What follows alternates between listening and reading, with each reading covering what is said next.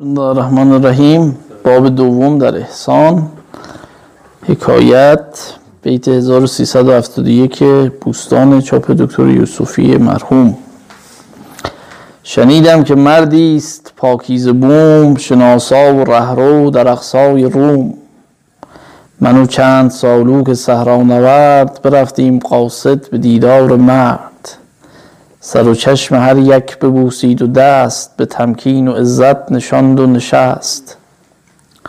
زرش دیدم و زر و شاگرد و رخت ولی بی مروت چو بی بر درخت خب قدیم هر کسی یک پیری می‌دید به خصوص در بین صوفی رسم بود که برن از محضرش استفاده کنن نفس قدسیش به اصطلاح بهشون بخوره و فیض بگیرن. امروز هم هنوز هست. اینه که روحانیان دینی هن یا مقدس شمرده میشن نزد مردم یه بار عامی دارن که افراد میرن پیش اینا یا قندی بهشون میدن نباتی میدن باش سخنرانی براشون می‌کنن. قدیم هم در بین صوفیه بود. حتی تو رشته علمی هم هست. شما اگه یه آدم قوی تو رشته علمی خودتون ببینین اگر امکان دسترسی باشه میرین که ازش استفاده بکنین از سخن او از دانش او اگر مذهبی باشه از مثلا نکات اخلاقی او وگرنه خب آدم با آدم فرقی ندارند. حالا سعدی هم میگه ما شنیدیم که یه آدمی آدم خوبی شناسا صفت فاعلیه. یعنی شناسنده عارف مدل فارسی عارف. که عربی لغتش میشه چی؟ شناسا. چون عارف عرفه یعنی شناخت دیگه. عارف اسم فاعل تو عربی شناسا هم توی فارسی اسم فاعله. رهرو در اقصای روم. رهرو یعنی سالک در مسیر حق طریق حق. اقصای روم اولا اقصا یعنی دور قبلا گفتم. اسم تفصیله. مثلا میگه مسجد الاقصا یعنی مسجد دورتر. حالا روم به معنی امپراتوری رومه. قدیم امپراتوری روم بعدها به دو قسمت تقسیم شد. روم غربی و روم شرقی. روم غربی توی میلان و اینا پای تختش بود. روم شرقی در بیزانس. حالا اون امپراتوری روم اصلی قبل از این تقسیم بندی به روم غربی و روم شرقی روم غربی بعد از 100 سال توسط بربرها از بین رفت. ولی روم شرقی بیزانس تا زمانی که سلطان محمد فاتح امپراتور عثمانی اونجا رو فتح کرد و اسمشو عوض کرد به در واقع اسلامبول استانبول یعنی شهر اسلام مدینت السلام باقی موند. و وقتی که توی ادبیات میگن روم منظورشون همین روم شرقیه مثلا. و حتی الان هم تا زمانی که عثمانی بر جا بود به این قسمت می‌گفتن چی؟ می‌گفتن روم. مثلا میگن مولانا جلال الدین رومی. تو منصوب به کجا بوده؟ قونیه که توی شهرهای امپراتوری است که عثمانی ها درش کنترلش داشتن. یه قرارداد معروفی است که امیر کبیر بسته اسم قرارداد ارزنت روم. ارزنت روم یکی از شهرهای معروف عثمانی بود دیگه ترکیه بود. تو قرارداد ایران حق کشتیرانی رو در خرمشهر خود خرمشهر و اینا رو به دست آورد. کشتیرانی در شط العرب و اینا رو عثمانی به ایران واگذار کرد و به رسمیت شمرد. ایران هم از بعضی دعاوی مرزیش مثل دشت زعب و اینا چشم پوشی کرد. و القصه وقتی میگن رومی منظورشون که اهل این قسمت ترکیه حالی یا آناتولی قدیم در واقع. حالا میگه سعدی میگه ما یه عارفی دیدیم که توی منطقه بود توی منطقه روم قدیم بود. منو چند سالوک صحرا نورد سالوک یعنی سالک. فارسیه. سالک عربیه ولی این شکل شکل فارسیه. تو بعضی از نسخ هست که سعلوک با ساد. سعلوک یعنی بیابان نورد یعنی دزد به عربی. چون دزدام تو بیابان اینا بودن. به معنی سالک آره. ولی با ساز وقتی بگیم معنی دزده دیگه. میگم منو چند از عرفا پای پیاده. قاصد یعنی قصد کننده. برفتیم قاصد به دیدار مرد. یعنی قصد دیدن این عارف بالله رو کردیم. سر و چشم هر یک ببوسید و دست. ما رو که دید بلند شد و عزت و احترام سر و چشم و دست رو بوسید. به تمکین و عزت نشاند و نشست. هم ما رو تعارف به فرما زد و نشاند هم خودش نشست. زرش دیدم و زر و شاگرد و رخت. یعنی آدم پولداری هم بود این عارفه. دستش به دهنش می‌رسید حالا وجوهات بهش می‌دادن هر کاری می‌کردن. یه پولش رو دیدیم شاگرد به معنی غلام بچه است. هنوزم توی فارسی میگیم خانه شاگرد. این کودک یتیمی که از کودکی مثلا توی خانه کسی بزرگ شده باشه بهش میگن خانه شاگرد. رخت یعنی وسایل زندگی. ولی امروز ما فقط به جامعه میگیم ولی خب توی ادبیات مثلا میگیم رخت خواب. خب جامعه خواب که نیست منظور اون تشک و ملحافه و این حرف هاست ولی مجموعا بهش میگن. آره رخت برواز یعنی وسایلی که باش زندگی می‌کنه رو برد. بیرون کشید باید از این ورت رخت خیش رخت و پخت. ولی بی مروت چو بی بر درخت میگه؟ مثل درختی که تنه کت و کلوفتی داره و شاخ و برگ زیادی ولی میوه نمیده. میگه این عارفم اسم داشت. شاگرد و زر و زور و اینا هم داشت مکنت داشت ولی مثل درخت بیبر بود. به لطف و لبق لبق یعنی چاپلوسی حرف زدن. به لطف و لبق گرم رو مرد بود. گرم رو یعنی کسی که بی توقف بره نان استاپ به اصطلاح. یعنی خیلی افراد در کاری کنه با سرعت بره. حالا میگه به لطف و لبق گرم رو مرد بود یعنی توی تعارف و صفا آوردین و مشتاق دیدار و از این حرفا خیلی افراطی بود خیلی چرب زبان بود. ولی دیگدانش عجب سرد بود. دیگدان آشپزخانه رو میگن غذا درست می‌کنن. این آدم خصیصی بود خیلیش به کسی نمی‌رسید. فقط اهل تعارف و حرف بود. همه شب نبودش قرار حجوع حالا سعدی اونجا شب هم خوابیده. میگه شب تا صبح نماز شب مثلا خواند. استغفر الله گفت. همه شب نبودش قرار و حجوع ز تسبیح و تحلیل و ما راز جوع. میگه او از تسبیح یعنی سبحان الله گفتن تحلیل یعنی لا اله الا الله گفتن اینا کلمات شبه جمله در عربی دیگه. مثلا تکبیر یعنی الله اکبر گفتن. تسبیح یعنی سبحان الله گفتن تحلیل یعنی لا اله الا الله گفتن. میگه تا صبح این بیت بسیار فصیح از تسبیح و تحلیل و ما را از جوع. میگه ما از گرسنگی شب تا صبح نخوابیدیم. این از سبحان الله و لا اله الا الله گفتن و این حرفا. سهرگه میان بست و در باز کرد. همان لطف و پرسیدن آغاز کرد. میگه صبح که شد خواست ما رو راهی بکنه در رو باز کرد که برین پیکارتون دوباره سلامون علیک و چجوری خلاصه تعریف و تعریف های دروغ شب پیش رو شروع کرد. یکی بود که شیرین و خوشتب بود که با ما مسافر در آن رب بود. رب یعنی سرا محل. مثلا رب مسکون یعنی ناحیه. منظور زمینه دیگه رب مسکون. ربع مسکون آدمی را بود دید و دد دیو و دد گرفت بولس شاعر یه آدم شیرین زبانی توی ما بود آره. میگه با ما هم هم سفر بود. خب قدیم خب همین امروز هم هستی. شما به آدمی که وچه ماد معنوی داره برسی کلام عادی رو نمیگی. ممکنه بترسی حرف حرف عادی بزنی. این البته شیوه پیامبر نبود. مثلا پیامبر وقتی یکی زبانش جلوش بند می اومد میفرمود که من همون فرزند زنی هم که با دست خودش بز میدوشید. برای اینکه این ترس اینو بشکنه نگه ما یه آدم عجیب غریبی هستیم.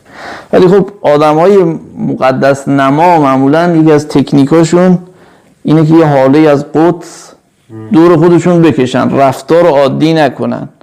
یعنی مثلا کم حرف بزنه سرشو بندازه پایین. ذکری بگه مثلا زندگی عادی نداشته باشه که مردم شیفته اینا بشن و مردم هم متاسفانه اتفاقا علاقه به این سبک از یعنی اگر یه آدمی مثل مولانا باشه که توی جامعه عادی باشه ممکنه حرف زشتم تو داستان بزنه کسی بهش نمیگه عارف. اگه یه آدمی باشه مثلا گریه بکنه سر نماز و عباره بکشه سرش و این کار انجام بده میگن این عجب.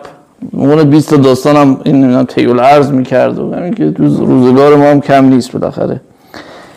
میگه یکی بود که شیرین و خوشتب بود که با ما مسافر در آن رب بود. مرا بوسه گفتا به تصحیف ده که درویش را توشه از بوسه به. خب یکی از انواع جناس جناس مصحف یا جناس تصحیفه که شما نقطه های کلمه رو عوض می‌کنی یه معنای جدیدی وجود میاد. مثلا انس نقطه هاشو می‌کنن آتش در شعر خاقانی آمده. بوسه نقطه بهش اضافه کنی نقطه زیرو ببری بالا دو تا نقطه بهش اضافه کنی میشه چی؟ میشه توشه. یه ما رو میبوسید این رفیق ما گفت که مرا بوسه گفت تا به تصحیف ده گفت تصحیف بوسه رو به ما بده که درویش را توشه از بوسه به. میگه توشه وای به ما بده ما چو بوسه تو؟ به درد ما نمی‌خوره. به خدمت منه دست بر کفش من. میگه جوری کفش ما رو جفت نکن یا مرا نان ده و کفش بر سر بزن. میگه نانی به ما بده کفش رو بگو تو کلمون به ایثار مردان سبق برده اند نه شب زنده داران دل مرده اند میگه اونایی که مردن اینجا منظور عارف کامل. اینا از ایثار به جای رسیدن. سبق یعنی مقدار راهی که کسی طی کنه سبقت گرفتن از هم. سبق به میزان درسی که قدیم تو مکتب خانم می‌دادن می‌گفتن. مثلا می‌گفتن یه سبق درس داد. مثلا الان از میگن یه زنگ درس داد. قدیم می‌گفتن یک سبق. حالا میگه عرفای بالله در ایثار به دیگران به جایی رسیدن از هم پیشی گرفتند و فی ذالک فلیتنافس المتنافسون. نه شب زنده داران دل مردند میگه خیلی هستن موقع شب تا صبح هم عبادت بکنن ولی دل مرده است. اصلا احساسی به کسی نداره. همه هم جلوش بمیرن جامعه به فساد و فحشام کشیده بشه هم از فقر بمیرن. این میگه آره زبانش میگه ما سبحان الله لله کاری به کار کسی انسانیت حالیش نمیشه در واقع. اون خواج ربیع معروف دیگه. این وقتی خبر از شهادت حسین بن علی رو رو دادند گفت که جمله گفت گفت خدا رحمتش کنه و و گفت چه حرف دنیایی زدیم و اشتباه کردیم. یعنی این از نظر این که الان تو مشهد هم قبلش مزاره. از نظر این این میزان حرف زدن هم چیه؟ درست نیست. عارف اصلا باید کاری به کار کسی این همون چیزی بود که ابو سعید این رو میکوبید. می‌گفت عارف آن است که در بازار بیاید و برود. یعنی عارف با تو مردم باشه عارف بمانه. و یعنی اینکه شما به یه گوشه ای از همه هم قطع ارتباط بکنی. به جامعه هم هیچ کاری نداشته باشی. یه تسبیح و تحلیلی بگی یه چند تا مرید و نوچند داشته باشی. این عارف بودن به درد خودت می‌خوره به خود سعدی. حالا یک بیت بسیار شاهکار داره. همین دیدم از پاسبان تتار. دل مرده و چشم شب زنده دار. تتار هم تاتار مغول.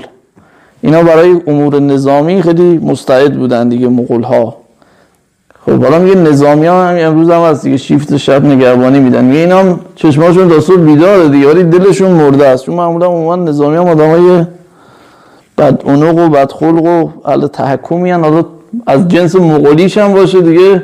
واو ایلا بدتر. میگه اونا هم مغولام تا شب تا صبح بیدارن نگهبانی میدن آدم می‌کشن. میگه اینم هم اتفاقا مثل همونه. میگه اینم دل مرده است. این فقط تصمیم میگه اونم یه سلاحی بسته و منتظر یکی رد شه قارتش کنه و فردا چه بالای سر کسی بیاریم میگه همین دیدم. میگه ما از این رفتار رو از پاسبان تاتار هم دیدیم از مغولام دیدیم. دل مرده و چشم شب زنده دار.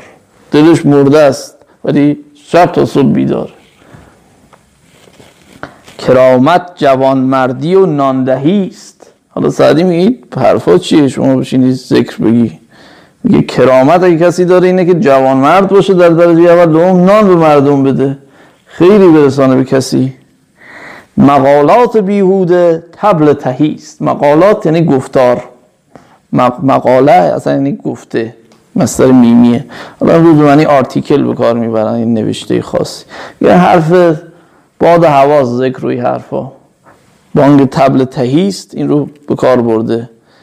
اون داستان کلیل بودم از میگه روبایی میگذشت. یه تبلی آویخته بودی شاخی درخت باد می‌زد. می‌زد به تبل صدای عظیمی می‌داد. ولی روباه خوشش اومد گفت با صدایی که از داخلش میاد حتما گوشت و چربی زیادی. گاز گرفت. بادش در رفت. رو با هم فرار کرد. چیزی به درد نخوری بود. حالا اونجا تو کلی رو این مثال می‌زنه برای اینکه خیلی از افراد مثل تبل میان تهی هن سعدی رو زیاد به کار برده دیگه. نادان چون تبل قاضی است. بیهوده و بلند آواز و بیهوده درای.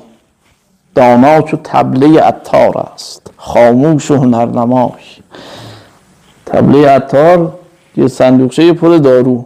هر کدوم باز کنه بوی خوش و درمان این درد و هیچ صدایی هم توش در نمیاد. ولی تبل قاضی قاضی با یه نقطه یعنی کسی که اهل جنگجو باشه آره می‌زنه بهش ولی هیچی داخلش نیست. حالا میگه این مقالات بیهوده است اینکه من نمی‌دونم سبحان اللهی بگم که عملی از توش در نیاد خیلی به کسی نرسه. قیامت کسی بینی در بهشت که معنی طلب کرد و دعوی بهشت.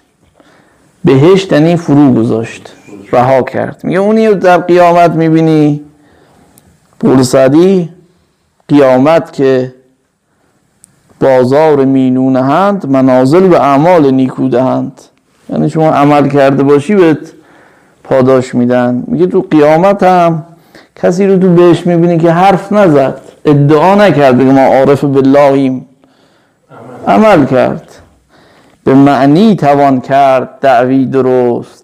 دم بی قدم تکیگاهی است سست. میگه توی لفظی که معنی توش نباشه مثل حرفیه که قدمی بر نداری فقط حرف خالی باشی. هیچ عملی از شما سر نزنه. خب حکایت حاتم تایی و صفت جوانمردی او.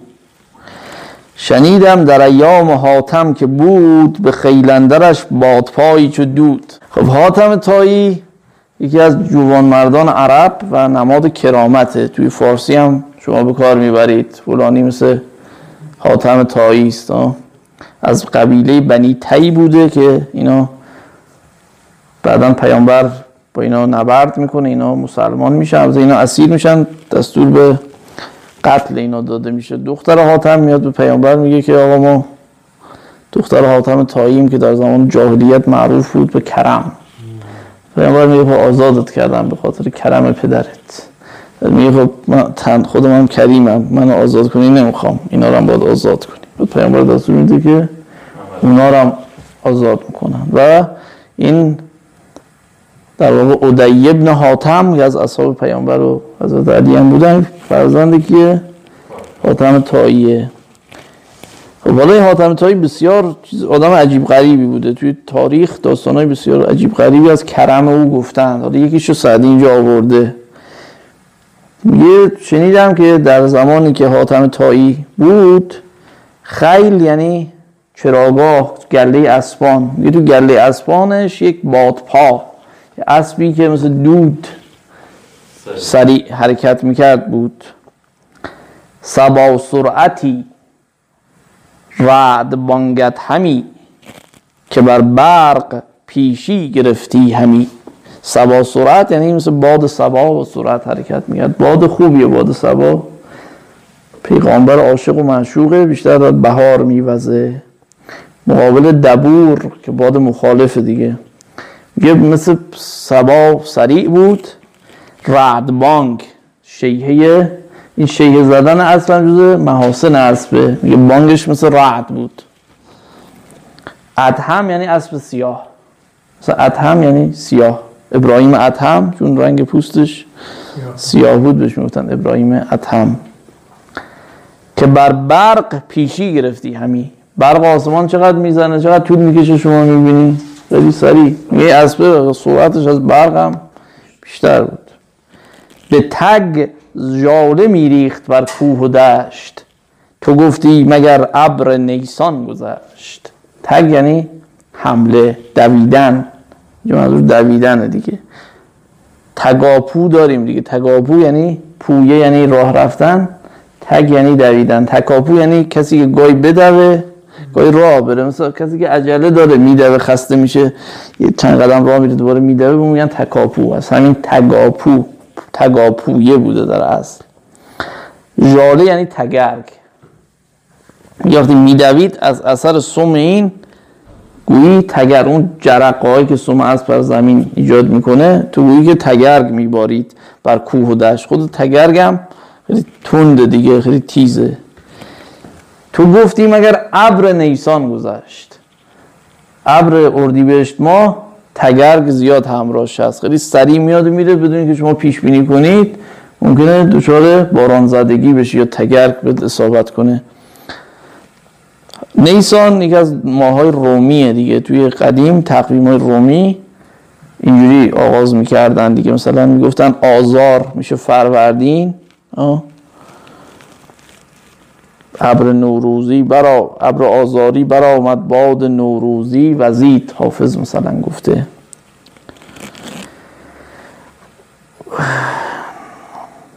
این هنو این همان خیمه آزار جهان افروز است. باش تا این باش تا خیمه زند دولت نیسان و ایار سعدی گفته گفته هنوز اول فروردینه اول بهاره. بذار تا خرداد. داره نیسان و ایار یعنی اردیبهشت و خردادم بیاد ببینی که چه خبره. خب می‌شد در واقع آزار نیسان ایار هزیران می‌شد تیر ماه تموز می‌شد مرداد آب می‌شد شهریور ایلول مهر و قسمتی از آبان بعد دو کانون و دو تشرین دو فصل زمستان و شبات که می‌شد. تقریبا اسفند ماه امروز. این ماه رومی بود که توی ادبیات هم زیاد به کار رفته. حالا ابر نیسانی ابر مهمی بود چون قدیمی ها خیال می‌کردن که به وجود آمدن گوهر بر اثر بارش ابر نیسانه که اون قطراتش میره داخل صدف تبدیل به گوهر میشه. این ترتیب ماها رو حفظ باشین خوبه خصوص سوریانی و عربی. حالا تو شعرم ادیب الممالک فرانی آوردش هزیران و تموز و آب و ایلول. نگه دارش که از من یادگار است. دو تشرین و دو کانون و پسانگه شبات و آذر و نیسان ایار است. هزیران و تموز و آب و ایلول نگه دارش که از من یادگار است. یا شعرهای مای عربی هم به شعر در آورده ز محرم چو گذشتی چه بود ماه سفر دو ربیع و دو جمادی ز پی یکدیگر. رجب است از پی شعبان رمضان و شوال. پس به ذوالقعده و ذوالحجه چون این است خبر. در ماهای قدیم مثل امروز نبود. آقای تقیزاده کتاب خیلی خوبی داره به اسم گاهشماری در ایران.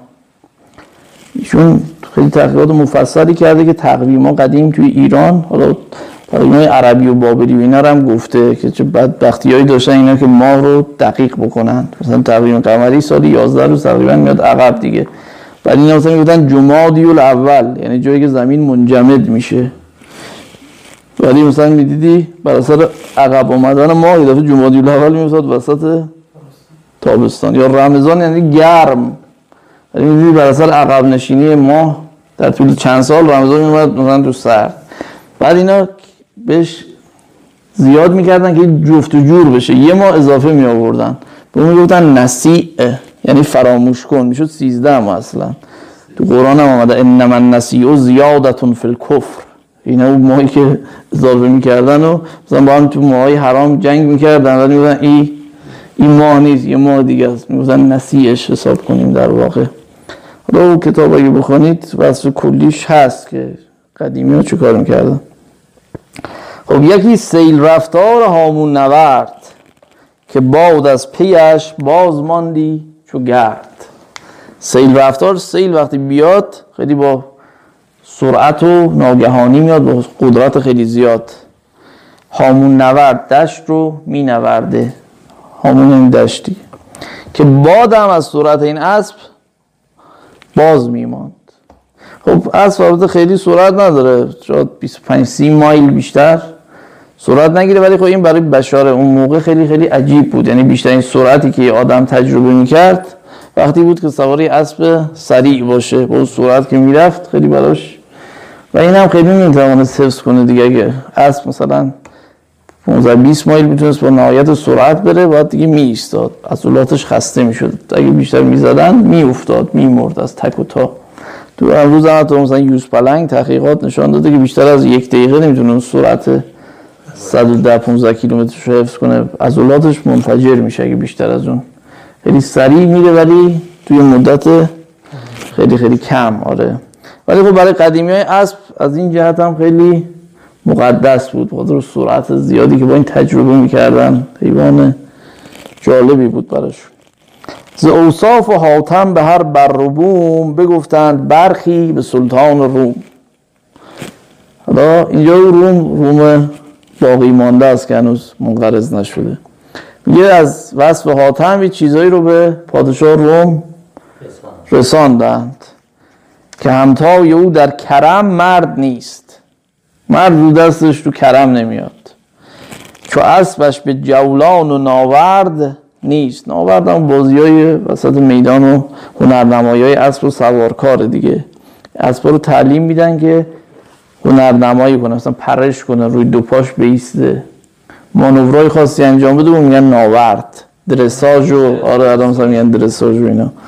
جولان در عربی فارسا با سکون دوم به کار می‌برند یعنی وزن اصلی فعلانه مثل قصیان یعنی استفراق. جولان ولی ما با سکون به کار می‌بریم. قلیان مثلا میگیم قلیان یا کسر هم بهش میدن قلیان. جولان هم کنن چی؟ جولان. بیابان نوردی چو کشتی بر آب. خب اسب خیلی مهم بود دیگه. بیابان ها رو با اسب طی می‌کنن یا با شطور میگه مثل کشتی که رو آب باشه بیابان ها رو این اسب اینجوری طی می‌کنه که بالای سیرش نپرد عقاب. به دستور دانا چنین گفت شاه که دعوی خجالت بود بی گواه. دستور یعنی وزیر. اینو قبلا تو دیدن دست میزای قدیم بود. اوور پسوند دارندگی. یعنی کسی که صاحب چی باشه؟ صاحب میز باشه. تو ادارات هم قدیم دست بود دیگه. همین روز اونایی که قدیمی تو خانه دست دارن. رو دستا می نویسن دستور یعنی کسی که صاحب دست باشه. بعدا مجازن یعنی وزیر. میگه شاه به وزیرش گفت که دعوی که گواه نداشته باشه خجالته. خیلی هزار جور دعوی می‌کنه بکنند دعوی مکن که برتری از دیگران به علم چون کبر کردی از همه دونان فروتری قول سعدی. اون قصیده خیلی معروفه. ای نفس اگر به دیده تحقیق بنگری در ویشی اختیار کنی بر توانگری. ای پادشاه وقت چو وقتت فرا رسد تو نیز با گدای محلت برابری دعوی مکن که برتری از دیگران به کبر به علم. چون کبر کردی از همه دونان فروتری با شیرمردیت سگ ابلیس سید کرد. ای بی هنر برو تو که از گربه کمتری. دوز قصاید خیلی معروفه. جناب سعدی است. خب دعوی یعنی ادعا. من از حاتمان اسب تازی نجات یا نهاد بخواهم گرو مکرمت کرد و داد بدانم که در وی شکوه مهیست وگر رد کند یا نکند بانگ تبل تهیست حالا این اسبی که این وصفش رو کرد و خیلی هم گفتم مقدس بوده اسب عادی حالا اسب شاخص که قیمت خیلی هم زیادی هم داره و ارتباط عاطفی هم بین صاحب و اسب برقرار میشه که حتی حاضر جان خود رو بعضا سوارکار برای اسب بده. یه سلطان روم گفت ادعاست حالا اگر امتحانش می‌کنیم اون اسب رو اگر به ما داد مکرومت یعنی کرم. کرم کرد و داد. می‌فهمیم که شکوه بزرگی رو داره. یعنی اسمی که در کرده واقعیه. اگر نکند رد کند بانگ تبل تهیست رسولی هنرمند عالم به تی روان کرد و ده مرد همراه وی. یک فرستاده ای با ده عالم دانا با ده نفر همراه فرستادن به سمت کجا؟ قبیله بنی تی که حاتم رو طلب کنند و اسب رو برای حاکم روم بخواهند. زمین مرده و ابر گریان بر او. سبا کرده بار دیگر جان در او. حالا سعدی به اینکه خیلی عادی بگه باران میبارید میگه زمین مرده بود. ابر برش گریه می‌کرد. یعنی فصل بهار بود. سبام داشت بهش جان می‌داد. نفس که دم مسیح های امروز هم کسی بخواد بمیره دیگه با تنفس بهش بدی زنده بشه دیگه. این باد سبا میبزید که زمین رو زنده کنه. دم مسیح هایش ابرم داشت به حال زمین گریه می‌کرد. به منزلگه حاتم آمد فرود براسود چون تشنه بر زنده رود زنده همین زاینده رود اسوانه چون جو کویر هست و الان هم هست برای قدیمی ها خیلی مهم بود. به این دلیل از بهش می‌گفتن زنده رود. باز زندگی اون منطقه بود دیگه زاینده رود. حالا میگه مثل تشنه ای که از تو بیابان برهوت با تشنگی عمیق رسیده به آب گوارای زاینده رود چه حالی داره؟ میگه اینم از تو طوفان باد و بوران اون شب وقتی رسید به قبیله حاتم اینجوری احساس آسایش کرد مثل تشنه که از بیابان اومده و به آب رسید. سماتی بیافکند و اسبی بکشت. به دامن شکر دادشان ضرب مشت. سمات یعنی سفره. منوچهری به کار برده. صرف سماتی کشید در دو لب جویبار چون دو رده چتر سبز در دو صف کارزار. مرغ نهاد آشیان بر سر شاخ چنار چون سپر خیزران بر سر مرد سوار.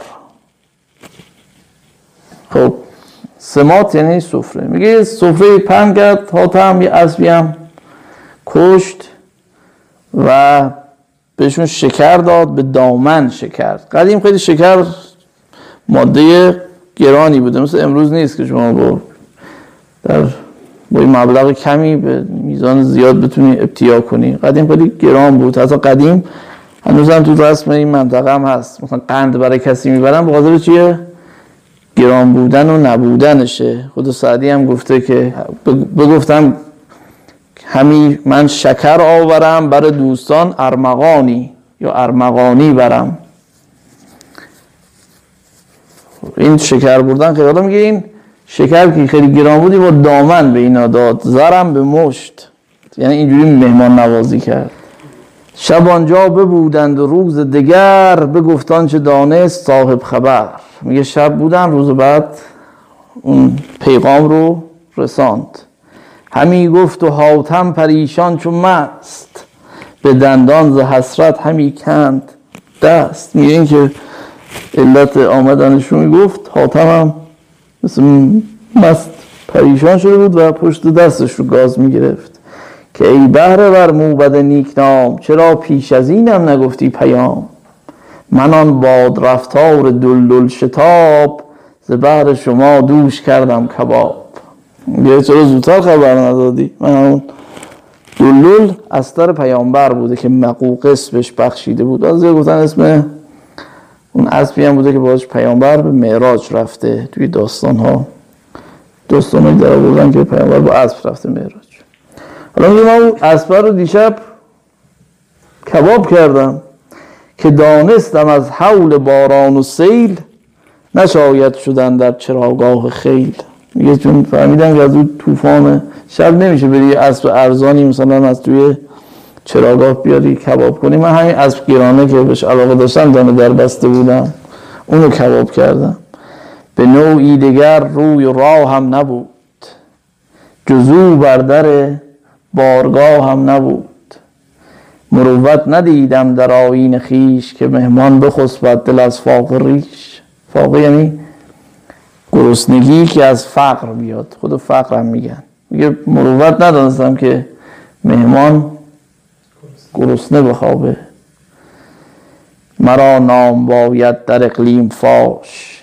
دیگر مرکب نامور گومه باش. میگه ما بالاخره اسمی کردیم و اسم باقی به منالا اسب نامور گیری نباشه.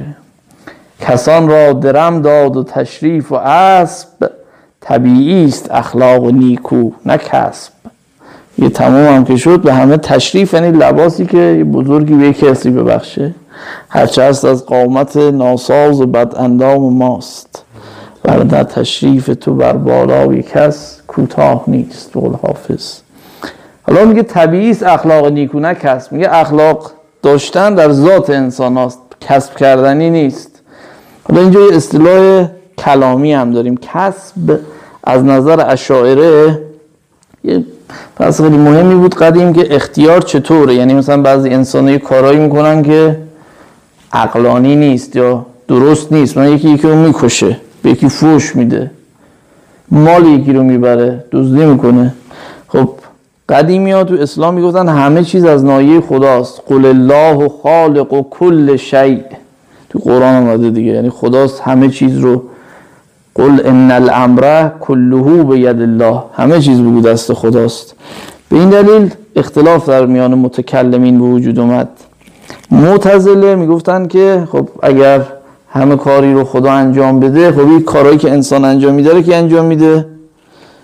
اونم خدا باید انجام بده. پس دیگه چرا ما رو مجازات می‌کنه برای کاری که خودش انجام میده؟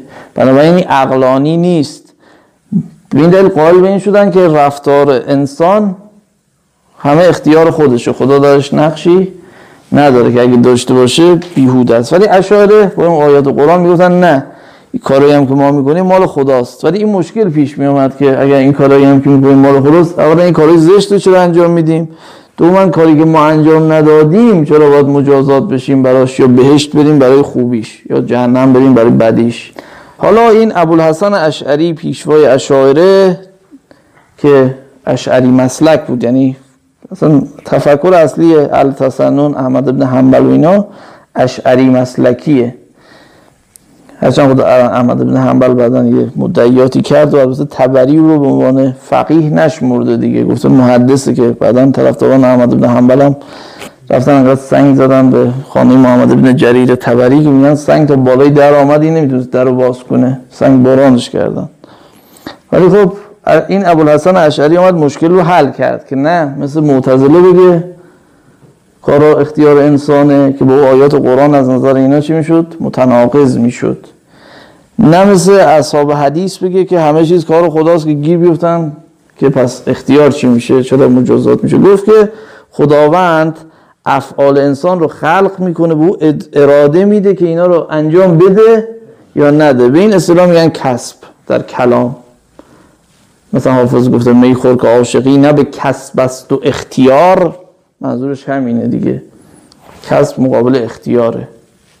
هرچند خب حرف همون حرف اصحاب حدیثی که در لفافه پیشیدش و یعنی فرقی نکرد در اصل لغت. خب بالاخره فاعلش خودتی دیگه اگر هم فاعلش خداست که باز فرقی نداره. این برای این بود که این مشکل جبر و اختیار رو که افعال رو به کی نسبت بدیم حل کرده باشه ابوالحسن اشعری.